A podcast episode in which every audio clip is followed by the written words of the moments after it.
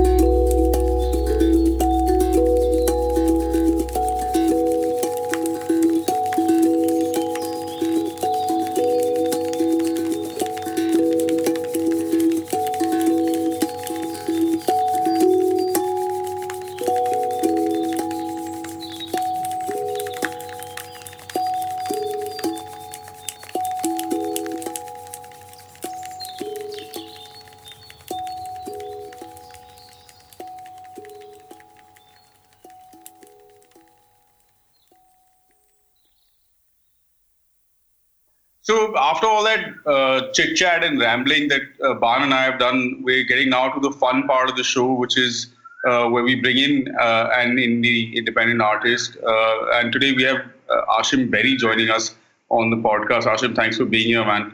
Ashim is a, a musician, percussionist, conservationist, and working on environment education with school children with an organization called Swechha.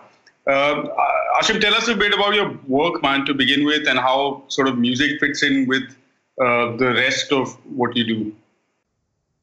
Yeah, so uh, first of all, thank you so much for having me. Um, really excited to share some of my work and also what we've been doing in the last few years with music and environment. Um, yeah, so I, I, with music, I have a, it's a much longer connection in the sense that I I started uh, around 20 years back is when I started playing the tabla for the first time, and that's that's my primary instrument in terms of being a percussionist. And uh, last five or six years, I've also been playing this instrument called a handpan, which is uh, melodic and percussive. So we, it, there's a handpan, and there's also these steel tongue drums that I play. Uh, and I run a project of my own with that, which is largely instrumental in itself, but I also do a lot of collaborations with different artists uh, from different backgrounds. So theater artists, uh, dancers, and other musicians as well. So that's that's more of the music side of things. But uh, I also, like you said, work with an organization called Swechha, which is largely into environment and sustainability. Uh, also, a lot of work with youth and, and young young uh, kids. So largely with students is, is the kind of work that that uh, that I do. That's my main focus area. So every uh, every year we work with about a lakh students on different themes of environment, and uh, I, I'm largely at about three or four schools almost every day doing workshops or doing different action projects in the school uh, with these students. And so in the last couple of years, I've been actually trying to fuse these two things together. So bringing music into into my main uh, nine to six job that I have of working with school students on issues of environment. So there's this really interesting thing that I've that I've started doing in the last. Uh, it's been about a year and a half since we started doing this. So a friend of mine and I have have started organizing these sessions that we do. Almost, we try to do it every fortnight uh, or at least once a month, um, which is basically this. It's this Japanese technique called forest bathing, which looks at um, bringing people closer to nature, connecting them with forests, bringing them back into the forest, and also having a very immersive experience where you you move away from from your daily routine and you sort of connect directly with nature and you understand it a little better. Uh, so we've been doing these for the last about a year and a half now, and we've uh, the, in the last couple of sessions that we've been doing, we also tried to introduce the idea of my music into it. So I, I conduct listening sessions within the forest itself. So you're, you're using sounds of, of of nature, whether it's sound of birds or it's sound of the leaves, or it's the sound of the wind, along with uh, with the instrument sound as well. So we do different kinds of listening sessions within the forest, and this is open to to anyone and everyone really. And I try to do this within the school programs as well. So I'm I'm looking at different ways in which I can inculcate sustainability and environment into into the work that I do with music, and this is a starting point uh, for me. So yeah. when you say that you you are, of course, uh, these days we don't have the opportunity to go out into the forest and, and all of that, mm. and, uh, experience any of that. So we're sitting at home and engaging with like ecology and the environment in a different way. But if you yeah. could just maybe uh, bring in some of that music right now, play a bit for us just to give uh, the people listening an idea of the kind of sound that you try to create or the kind of listening environment that you try to create when you are out on these sessions. Uh, and then we can uh, probably Ban will jump in and take it from there. Yeah, sure. This is an instrument uh, called a steel tongue drum. It's actually it's it's about I think it was originated around 2007 is is when it came into existence, and it's part of the larger network of of the the entire uh, network of handpan instruments that are there. So it's also melodic and percussive, and this is one of the instruments that I actually use when uh, when I conduct these sessions. At different compositions that I have written that are either inspired from different stories um, that have been part of my journey so far. So not necessarily only environment specific, but some of these compositions are also connected to experiences in the forest or experiences in and around nature. So when I, whenever I do these sessions, I basically get people to sort of close their eyes, first focus on their breathing and focus on sounds around them, and then um, sort of make them the conductors of the entire experience. So whenever they want me to increase the volume, I, I tell them to sort of raise their hands so that I know that the that they want to hear a particular note on the instrument itself, and whenever they wanted to go down, then focus on other sounds around, and I then I reduce the sound. So I'm just going to quickly introduce you guys to the sound. It's actually in E major, this instrument, and uh, it's got a very beautiful melodic and percussive vibe to it. So I hope you guys like listening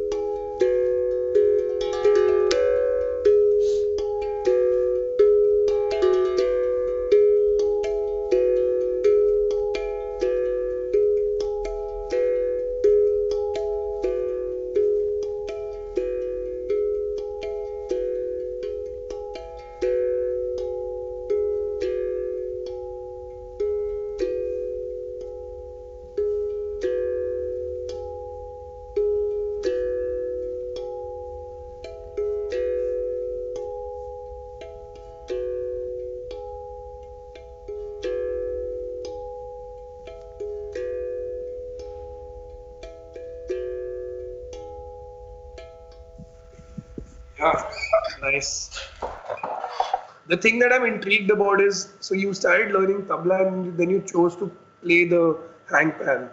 So it's interesting how how you, you're you're bringing in that knowledge. Hmm. There's there's this really interesting musician uh, called Bernie. I don't know if you've heard of him. So he used to No, used to used to record, he used to play uh, play with the Beach, Beach Boys and a bunch of these really big musicians. And then he got really disillusioned by the whole music business, and and he sort of uh, left the whole uh, American like the LA sort of music business, and he went into the forests and he started recording sounds there. Yeah. And then he started started sort of composing things around that, but uh, if you check out, uh, like a very interesting thing that he said was while he was recording in, in forests and in all these uh, open areas, while he was recording, he could hear he could hear the the, the sort of symphony, the orchestration of of the live uh, live birds and the live animals. Exactly. How- Yeah. Like how they had figured out this this sort of frequency range, like Hmm. to like so that their their call sits on on top of everything else that's happening in Hmm. the forest. Huh. And it's it's millions of years of evolution. Imagine. Yeah. It's really interesting how how sort of musicians are using music and and his work also. He then started working with scientists and you know he started like using music, using his knowledge of music to to work on sustainability and ecology, and they really worked. Like he, he in fact moved to a forest area to live, like you know, he left the city life and that kind of stuff. So, Huh. uh, would you would you like would you relate to like the power of music and the power of like your work in sustainability and uh, like ecology and with, especially with kids? Hmm. like how how do you think uh, this particular like the handpan or the instrument you play how do you think it can it sort of uh, marries into the work and then like it can take that work to the next level Hmm. So, I mean, uh, what I've seen and observed through even the sessions that we do, or, or, you know, whenever I've actually tried to bring in my instrument, not necessarily in a in a forest bathing session or even in the forest. Sometimes I bring it into the classroom in itself. It uh, as an instrument, it, just as a medium, what it what it's what it's able to do is actually open up the senses a lot, especially with kids. It, you like for, specifically if we're in the forest, for example, when we're doing an activity like that, you're able to actually see them after the session gets over they're, they're automatically a lot more relaxed. Obviously they're a lot more calmer but they're also able to pay attention to a lot of different sounds that they otherwise may not be able to hear. So calling of birds is something which you which is part of your daily life in any case but you never really pay attention to it in any case. Or you know any sound whether it's even even if the wind is blowing or if it's rustling of leaves that you hear or whatever it is you're never really focusing on those particular things but to spend uh, half an hour 40 minutes um, away from it all away from your daily life and your and the chaos that you have within it and to sort of experience all these different things together it, it when they leave they actually uh, go back with a much as in most of their senses are actually opened up a lot more. So that's basically the main idea of doing it is to sort of open up the hearing sense a lot to different sounds that are that are familiar sounds but they've sort of been lost in in uh, the entire in their entire life they don't pay attention to it at all um, so it has, to a certain extent, in, in terms of impact, I would say that it is slowly building up. A lot of kids, I don't know how the music is really fitting in as yet completely, but with work, definitely um, there has been, I mean, with these sessions or with any of these sessions that we do, I've seen uh, a lot of these kids actually come out and, you know, uh, they, they started caring a lot more. They started actually uh, understanding the importance of it and why. So we do it with as young as fourth graders, fifth graders. Uh, actually, you know, start the attention from a very young age itself. So that is picking up definitely. Um, there is there is that sense of urgency in kids to actually look into it. So it's happening, but it's happening at a very very slow pace. I'm a, I, I'm a little confused as to where I'm going with it. Is as now I don't have a clear plan as to why I'm doing it or what the sole purpose is right now but I like what's happening with it. Like I like I like how it's flowing right now organically. Uh, so yeah. I mean, the other thing that we do is so one is of course where I bring the instrument in, but other than that, there's another thing where I make them actually uh, create their own instruments in the forest itself, so they can actually pick up uh, different things of their own. So it could be two sticks, it could be twigs, it could be leaves, whatever it is, and then you just you focus your uh, listening towards any particular sound, and you try and create a rhythm out of that itself. So if you have two stones in your hand, you actually use those two stones to to create a rhythm, and then you can pick up on sounds that another partner of yours in some other corner is actually using. So it, it creates a composition in itself. You're extensively trying to build on something together.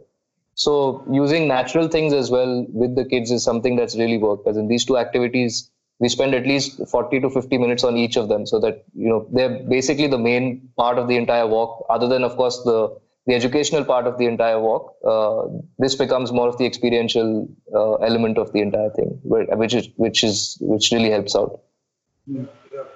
So, in terms of this, these education programs that you're doing, uh, hmm. Ashim, can you tell us a bit more about the kind of kids that you're interacting with, and is it across government uh, and private schools, huh. and what are the sort of uh, different issues? Because obviously, if you look at uh, young school students in government schools, even if it's in uh, a relatively richer part of the country like Delhi, even then the, the issues or the concerns or the even the relationship with the environment that they might have uh, mm. would be different from kids who are, let's say, going to some of the other schools like the Vasant Valleys or yeah. uh, British School or these kind of schools. Exactly. So, yeah. uh, so just tell us a bit more about that kind of uh, in like the, basically what are the, the core issues of like urban mm. environment related issues that young people today across various spectrums that you're dealing with mm. what are some of those concerns and, and how and how how is the sort of reception to like teaching or talking mm. about environment and ecology as part of school curriculum as well yeah, so I'll I'll take the first half of the question first, which basically we work across um, all schools, so both private and government schools is what we look at, and and so with private also you have high income private school like a Vasant Valley or a British school, and then you have a low income, medium income, uh, middle income private school that we're talking about. So there's so we work with all kinds of private schools and all all government schools as well. So on an average, we try to target around 100 schools each year which means you're working directly with almost lakh students. So averaging about 1,000 students per school, we're trying to target each grade. Uh, and we focus on different themes. Depend. So this it, one is with private schools. Usually, how it works is that they uh, come to us with a particular theme, and they say that grade seven is say studying about water, or grade eight is studying about land. So we want you to do a, a, a particular module on that. But we focus on all themes together. So when we're looking at the, the main idea is that we can't look at uh, water pollution in isolation in itself. the idea is to look at environment in general. So when you're talking about, say, River Yamuna, which is one of our focus areas, um, we take students on a Yamuna walk to actually make them understand where your water comes from because 70% of the water that you're drinking is actually coming from this water source, but nobody knows. I mean, they know that it's a polluted river, it looks like a drain, but they haven't come face to face with that. So most of the program is experiential. They actually go on walks with us, they understand a journey of a river in the city, a journey of uh, where your waste ends up. So where does your chips packet go? So they actually go on landfill walks, excursions with us. Um, say if you're looking at forests within Delhi, like a Sanjayvan or, a, or an Aravali Biodiversity Park, to actually go and walk through this forest because most of them are not even aware of the fact that we have these many acres of forest land that exists. So, to large part of the work that we do is experiential, where they actually come in direct contact with nature, so that they are actually able to then uh, understand these issues real time and then look at um, you know bringing about that change at a local or community level. Basically the, the work is largely experiential followed up with then the action projects that we're talking about. So whether it's a campaign in a school or it's an audit that the students are doing in their school or it's um, you know looking at creating a forest within your school backyard. So there are different projects based on the school's need again and depends on what theme that they're studying so we cover all the different themes together, and then we focus on an action project that that the school requires. So if it means you know you want to create a vertical garden in the school, we can do that. You want to do an audit on on water, we can do that. You want to do a, a survey in your school to understand how much wastage is there in the school, we can do that. What is your energy consumption like? So different themes that we try and cover depending on the need of the school. Uh, with government schools, it's a little different because their infrastructure is, is not there in, in the sense that they don't have um, proper infrastructure with, with regard to green uh, infrastructure. So when you're looking at either a forest that you're creating or a butterfly garden or a herb garden, these are things that are not that are that are of huge interest to these schools but don't exist in the schools and they don't have the resources uh, to actually do that. So we look at largely focusing most of our green infrastructure projects in government schools itself. So we worked last year, for example, we did about uh, I think about 60 different butterfly gardens that we created across different schools, and these are gardens that are also made out of waste material. So we we use tires, we use uh, crates, we use gum boots, we use kettles, different kinds of things to actually plant in to create a, a, sort of sustainable garden that's built completely out of waste material as well. So largely these are the different things that we work on, and there is a huge. Um, I mean, I would say that the interest in the last five years has definitely increased in terms of bringing environment into core curriculum. What another part of what we do is that we also work largely with a lot of, lot of educators through the program itself. So the idea is because we you know we come to a school once a week or twice a week to to engage on certain interventions but educators are in the school every day so to yeah. sort of make sure that the practice stays on and make sure that it's more sustainable the entire program the idea is to actually educate the educators first so we do these training programs with them as well and that's that's the second part of of uh, of intervention that we have in all these different programs Nice. Cool, man. So since you were talking about like uh, uh, the river, and and I think uh, one of the sort of uh, ideas that uh, Swechha or uh, for Yamuna has gone with for a long time has been that if you give the river the chance to uh, sort of revive itself, to reinvigorate yeah. itself, to flow, um, that allows for a lot of these issues, a lot of the pollution related issues to also naturally sort itself out through biological processes, through exactly uh, yeah. all, all of these things and so uh, we're, we're seeing that of course a lot of it is created by uh, human intervention the pollution in the river is largely from industrial waste that goes into the river untreated, yeah. unchecked. Uh, and similarly, like a lot of sewage as well goes in untreated uh, from the major drains in Delhi, for example. Uh, in this period now where we are, where industry is quite shut down or uh, operating on a much lower scale. We've seen and we've seen pictures of some of this revival or uh, yeah. renaissance or whatever you want to call it of the river and of the uh, of the environment around us. Uh, maybe you could play something that firstly like uh, gets some of that flow going uh, to, for those of us who are listening, and then we can chat a bit more about some of those ideas. Yeah. So what I'll do is I'll actually play uh, this composition that I wrote, uh, which was uh, I mean it's it's it's sort of a work in progress still, but um, it's basically about. Uh, I wrote it when we, we, we take students on this on this 12 day journey across uh, from Yamunotri to Vrindavan, which covers 12 days of the river. So I wrote it while traveling with a group of students a couple of years back. So it's uh, sort of a work in progress, but I'll I'll play that just to since we're talking about the river, it's it's it sort of fits in well.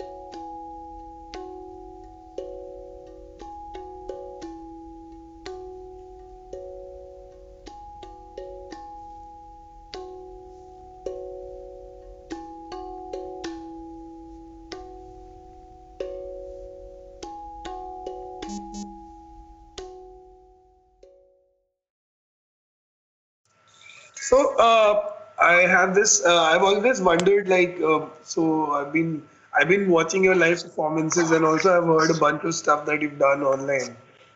Like, mm-hmm. so do you do you write write your music? Like, how how is it that you remember, or you like when you're composing, you make notes that this is how the movement's going to be.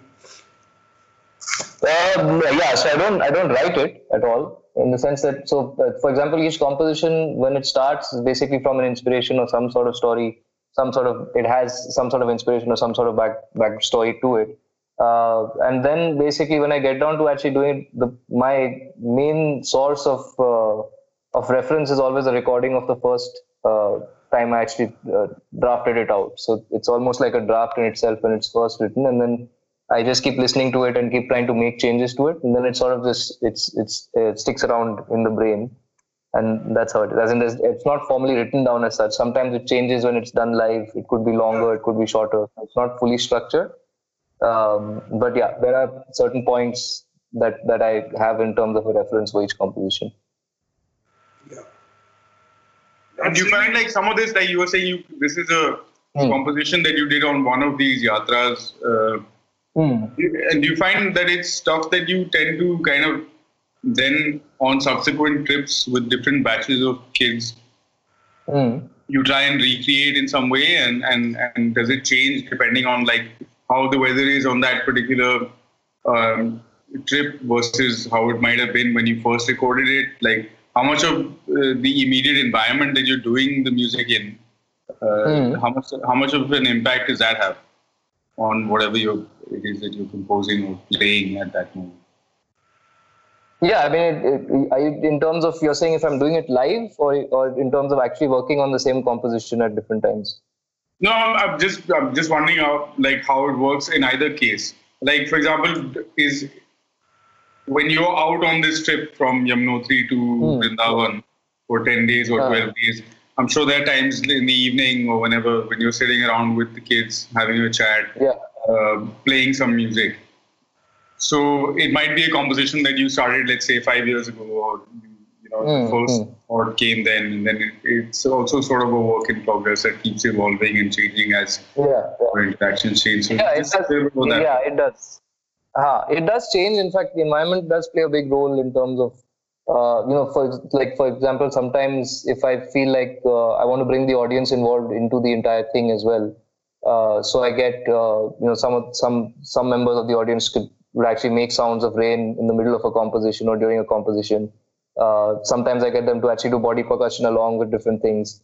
So just to modify the existing composition itself, but and sometimes the length of the composition increases depending on how I'm feeling it. So I might make some changes in the middle, but the overall structure is, stays the same in the sense that I know when I have to take my pauses, I know when I have to change the scale around, uh, change the notations around. That all is there, but uh, the length of the composition can can vary again depending on the environment that I'm in and uh, how I'm feeling. So that's got a lot to do with emotions as well while playing. Yeah, that's that's really interesting because uh, I think you played this at that WIP show as well. This, this yeah, yeah, yeah. We did the we did the rain one because rain, I got you guys yeah, to yeah, yeah, yeah. yeah. yeah. I think I think so would you want to talk more no, about? Uh, Ban, one, I want to just ask you quickly, man. What while you were listening to uh, Ashim play this bit about uh, the Yamuna, yeah, uh, or inspired by the Yamuna, what, what, was the imagery that was playing out in your head while you, while you were sitting and listening to it? Yeah, so basically, uh, like I was, I was actually imagining sort of uh, this, this, this free flowing river and rain and like lush green forests around it. So it was mm. sort of uh, there were these notes that that kind of uh, that took me to a to this kind of a space where where there's this river flowing like like it's a it's a downstream sort of a space. It's a hilly hilly area. It was when I when I first wrote it. Uh, I was playing with another. So one of the teachers from Vasant Valley was a friend of mine he he had actually got his guitar along as well. So we, we on the seventh day we actually take students to this place called Radi Top, which is basically on the top of, of this hill where we get them to actually write a letter to either to themselves or to a friend or to their parents or any loved one. Basically just talking about their last journey over the last seven days, how it's been, you know, away from away from family, away from digital media, away from your phones and other communication. Uh, just how's it been to travel with this river? So they, they write a letter to themselves and while they were writing it, basically we went to another part of the of the space and we we just decided to play some music. So that's where it started coming in from so basically just a bunch of emotions. So instead of actually writing a letter to ourselves we decided we'll do this as an activity.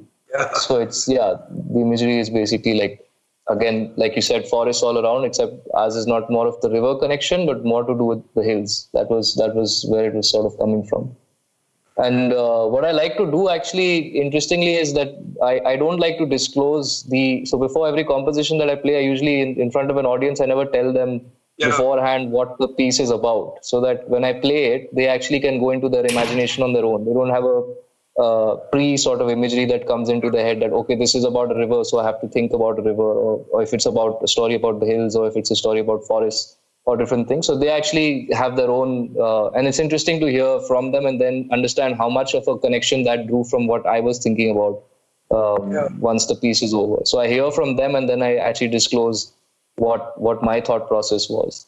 So that is, that's actually one of the most interesting things for me when I when I do these performances to actually get a sense of you know where this music is taking the audience members. Uh, what is it that they were able to draw right from this entire experience?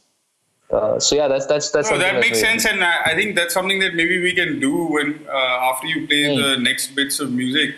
But before that, just a, another quick question for you. Uh, having done this now over the course of some, uh, a few years, and uh, perhaps multiple times a year, I'm talking about now this journey from Yamunotri to Vrindavan, where yeah. essentially you go from the river and its origins yeah. down to where it comes to the plains, I guess, and it becomes a river that suddenly sees oh, mass yeah. engagement with humanity on a large yeah. scale and, and things like that. So, so how, how have things sort of been over the past five, six years? Uh, is there more work happening in terms of conservation awareness? Uh, because a lot of the narrative that you hear about the river and pollution is uh, also governments and bodies that are in charge of looking after these things, putting the blame yeah. on uh, the poorest in society where essentially uh, the river is polluted. Why? Because thousands of people live and, and take a shit and wash their clothes right. on the banks of the river. Whereas we find that like data doesn't really indicate that, and there are other causes of pollution that are far more serious and, and widespread. So, so how, how is some of the attitudes towards this, and how, how is the river doing? Actually, I suppose that's the question. The river, see, largely, if you look at if you're looking at up in the hills, the, the concern is not so much with the flow or with uh, you know with the quality of water because that that's not much of an issue. It's more to do with the the practice of tourism that exists. If you look at even a a, place like Yamunotri, when you go on the trek uphill, you'll see that even till today, there's there's a huge amount of plastic that's actually uh, collected along the entire journey uphill um, largely because of tourism and because of the amount of troops that actually show up every year to, to go up there. So that's more to do with uh, pollution that's coming from us itself. But if we go downstream, if you look at Delhi, which is largely the river, 80% of the pollution of the river overall is coming from our city itself. So we're one of the biggest polluters. And yeah, like you said, majority of, of it is blamed on people who are actually living on the banks of this river uh, because they are apparently living there illegally. They don't have shelters built for them, and they they're the ones who are openly defecating there, uh, or or or are supposedly the ones who are actually polluting this river. They're the ones who are blamed most of the time by by government agencies. But what we fail to look at is also the fact that if you look at this river and you, the drains that we were talking about, there are almost 22 drains that directly lead out all this wastewater in our city uh, into the river directly. We're looking at almost around you know 1500 billion liters of wastewater directly going into the river almost every single day. And that is basically so every time any of us take a flush uh, from our respective bathrooms, all that water is actually going straight into the river, uh, along with a, a, lot of industrial waste. So, one of the biggest factors is industrial effluents that are going in, industrial waste that is going in directly into the river. And because industries are shut for the last 30 days, 40 days, we've actually seen that. So, the idea is, rightly, as you put it earlier, to, to sort of let the river stay as it is because the government has made you know these plans of STPs and uh, you know the Yamuna Action Plan or Ganga Action Plan or Namami Gange, all these different projects that exist, uh, which are looking into. I mean, you're looking at a huge amount of crores of rupees that are actually being spent on on building an STP or on building uh, these plans to treat the rivers or to treat our respective water bodies. But when you actually look at the core problem, the problem does come directly from industries uh, that is a huge amount of uh, you know wastewater that is going in directly into the river is coming from industry. So that the plan has to shift more towards that to just let the river be rather than uh, looking at ways of treating the water or trying to figure out how to channel the water for different purposes. Um, the idea is not to exploit it. We've exploited it way too much for different things: agricultural purpose, irrigation, uh, you know, all your industries but those are one of the biggest factors. So there has, in the last five years, there's been a huge focus on these sewage treatment plants and to build these and to build capacity to actually treat your water, but we're not understanding that um, the flow of the river is actually stopping. The flow of the water, the quality of the water has gone down. It's actually for the last 10, 15 years, it's been E class, which means it's you know it's not even fit for animal bathing. That's how bad the, the water actually is. You can't drink that water despite the fact that 70% of it is actually coming into our homes, uh, is actually being consumed by us. So there are a lot of problems. The problems are sort of increasing, but in terms of awareness, I do feel that yeah, from a from a you know, if you look at it over the last decade, there has been improvement in terms of people actually wanting to understand more about the river, wanting to understand what are the reasons behind, you know, why is it being polluted. There's more talk about it, definitely, whether it's in news channels or it's in media coverage. Uh, the river is definitely being given more importance, but there's still a long, long way to go. So, uh, so if you if you talk about music and uh, coming back to like arts and sort of uh, hmm. sustainability, like, do you think songs like Poromboke, what T.M. Krishna did, and uh, mm-hmm. Kodaikanal Won't. And do you think these kind of songs and do you think arts can sort of uh, bring about a change in in what you are trying to say? Because all the things that we all are saying, and obviously you being a sort of practitioner of, uh, you know, uh, like you're working on the field with these issues yeah. and you're trying to build awareness in schools and in so many other spaces. Do you think arts mm-hmm. can really boost that and take it to some other level in terms of uh, awareness generation, in terms of even like uh, action, like uh, what people. Yeah, I mean, definitely. I think it, it is one of the, as in even, so we try to do that with our work in whatever way we can, whether it's, you know, if it's, we, we, we all, for the last 10 years, we've been trying to do these uh, concerts every year on uh, raising awareness about the river. So we get different artists who actually write songs on sustainability or on environment to actually speak about speak about these issues. So I think as a medium, definitely it is one of the strongest mediums that we can use, and it, it is being used. Uh, maybe not at the level that we can actually utilize it, but I, it's it's good to see that it's it's picking up. That there are more people who are looking into it. I uh, met with this person uh, last year who's basically a singer-songwriter from Kochi as well, and he writes songs. Interestingly, very interestingly, he, you could you could probably get in touch with him uh, he writes songs. Basically, most of his compositions are about alternative schooling and about sustainability, uh, and very interesting stuff that he writes through his music. He basically tries to convey different messages. Um, so it is it is def- definitely picking up. Like you said, I think that it is the most important medium. It is something that can bring about change uh, and really really speak to people on these different issues. But yeah, as in there's there's still a lot of time for us to actually you know figure this out in terms of actually seeing that change happen firsthand. Yeah, so I'll just I'll just play. I won't tell you, of course, what these compositions are about. I mean, I don't know, Ban, you may be able to recognize one of them uh, if if you hear them. But what I'll do is I'll just play something that's coming to me right now in itself that, that I've been working on for the last few days. Uh, and you guys could just, if you want, you can pick up a notepad and pen, or you can just draw, write, or do whatever it is that you want and then we can just discuss that afterwards. So I'll play for about 10, 5, 7 minutes, uh, and then we can have a discussion right after that if that works. Yep, yeah, sounds good.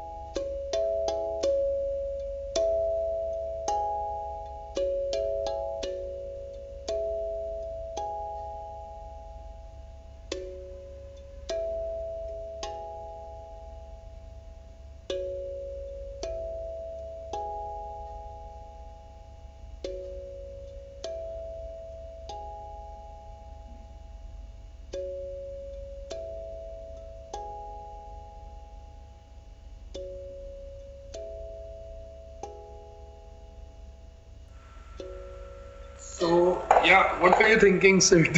What was I thinking? Lots of things, man. Actually, like, uh, ek to, I'm sort of uh, very lucky to be quarantined in a place that has a lot of green around. So you got like almost five, six hundred uh, trees on uh, the premises. So, and because now there's, uh, in any case, we can hear very little traffic and and human sounds that way.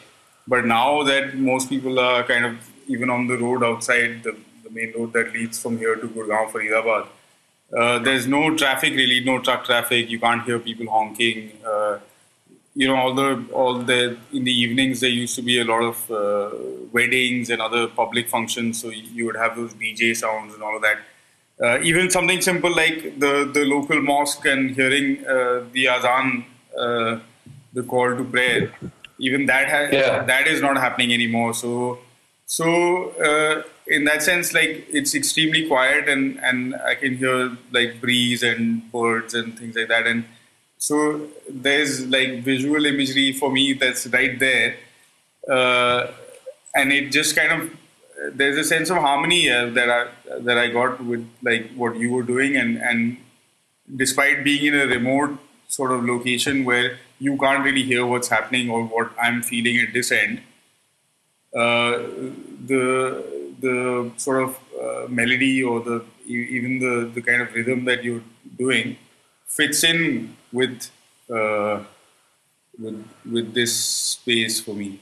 And the other thing that came to my mind was because like a, a thing that like we've been talking about over the past few days, and also for me is a recurring theme, is uh, this uh, the connection between movement and rhythm. So whether you talk about the river, so what I was seeing in my head was actually a bunch of kids playing a game of football uh, on the banks of like uh, a river that's kind of undulating. Mm. Right, for because for me, like between the sounds of of of uh, animals and birds around, the wind, uh, flowing water, and uh, the kind of vibration created by these kids who are playing mm-hmm. this sport in that rhythm. Yeah, uh, that's the the picture.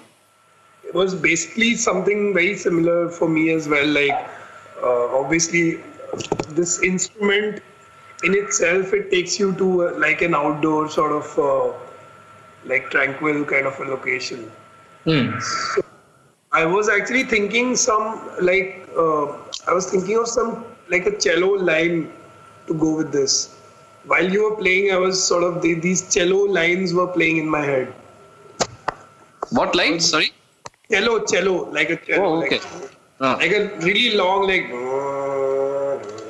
hmm like a really long sort of a symphony was building in my head while you were playing this huh. this particular piece so even for me you know like uh, i also associate like a big orchestra with with with like um, uh, nature's like with open big sounds you know so basically the, these hand drums they really uh, surprise me because they are tiny but then the sound they create these big sounds you know yeah and you're just like, wow, how, how is that happening? Like even yeah. a small little sound bowl, like sometimes if it's handmade of a certain kind of a brass. So yeah, I mean. Yeah, it's interesting how the how the material actually changes uh, the sound texture completely. Also, I mean, this is so. I only have one of them, unfortunately, with me out here. Uh, but otherwise, I, carry four of them in total. There's the one which you've seen, which is the biggest one, which is there, which is the actual yeah. the handpan, which is there. Uh, and that has a, a, completely different type of sound altogether in terms of its depth. Um, yeah, each of them has like this is the smallest one, but it's it's got one of the sharpest sounds uh, in terms of yeah. Not just sharp, I would say even the the depth in the sound. It's not. It doesn't feel thin like if you want to you can really hear like a full-on symphony going on uh, yeah why, like with this small little instrument the the original composition is is uh, i wrote it it was the first composition that i wrote uh, which actually because i'm originally from this place called dalhousie in himachal and uh, there's this place in the Dalhousie called Bakrota, which is uh, it's, it's it was about I think about four, two three kilometers from where I stay, and we used to basically go for a lot of walks uh, in Bakrota itself. It's a beautiful spot to actually cover a distance of two three kilometers just walking along the stretch. And right next to Bakrota, there's this place called Machlu's, which is this small tea stall uh, where there's this 80 year old woman who who ran the stall. And we used to actually go there and have chai and namak para. So when I first picked up this instrument and started playing it, uh, I was instantly transported to to that space. And actually, most of my growing up years in that space. So that's where the instrument actually gets its name from. As in, I name each of my instruments because they're part of an extended family. So this instrument is actually called Machlu. And uh, yeah, the composition is called Machlu ki baate namak para ki yade, which is uh, where it was born out of. But I tried to do a different type of, uh, so I improvised on the piece this time. Uh, in fact, like in the middle, I basically increased the tempo a lot. Uh, and then suddenly phased it out right at the end. So that was something different, which I actually, which I actually really liked. Uh, so I might actually incorporate that at some point. But yeah, other than that, I was trying to also while playing um, simultaneously. I'd only kept one earphone in, so the other ear was actually focusing on sounds of birds outside, which I could hear. So every time I wanted to focus on that, I started reducing the the the volume of my instrument and started focusing more on that sound. So it's actually it, it it's a perfect time to actually practice and try and come up with different things because there's so many elements of sound that you can incorporate from outside right now. So yeah, it, it worked out quite well. Cool, man. I think we got like a decent amount of uh, stuff out of this conversation. I don't know how much of it will be of interest to anyone beyond the three of us who are in this conversation. but but, uh, but if nothing else, I guess in, in these times, uh, that's something, and it's not uh, it's yeah. not a, it's not a little thing for us to be able to you know engage and at least figure yeah. out what what's going on in each one's minds and and part of the point of I think this podcast is to uh, just have some of these slightly random conversations mm. that link up. different things in your mind, like the composer is uh, sitting and imagining an entire symphony. Uh, mm. you, you're imagining your years growing up, and for me, like some of that undulating, uh, the yeah. up tempo, down tempo reflects like how uh, maybe uh, the tempo of a game. You know, yeah. you have a start, you have a point where it reaches some kind of a crescendo, and then things either plateau out or they fade out altogether. Uh, so, yeah. so it's pretty cool to have some of these diverse kind of thoughts, and also to get your uh, your take on what's happening with young people today and the environment, and in the context of the city which all three of us live in, Delhi and the Yamuna. So, good one. Thanks so much for your time, man. Thanks. Thanks for having me, guys. Cool. Chalo. Cheers, man. See you. Cheers. Take care.